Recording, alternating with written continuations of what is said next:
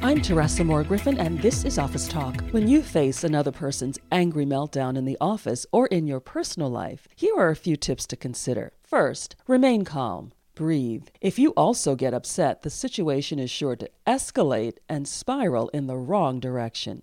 Second, don't argue. Within your own mind, be firmly committed to not going back at them tit for tat. Third, validate the person's feelings. Make brief statements that indicate you understand the reason for their upset. You're not agreeing, just respecting their reality. Fourth, if circumstances permit, agree on a specific time to talk later. Suggest the person jot down concerns and bring them to the meeting. Then be prepared to listen actively and ask open ended questions to understand fully. For podcast of my reports, visit my website, tmgspeaks.com. With Office Talk, this is Teresa Moore Griffin for KYW News Radio.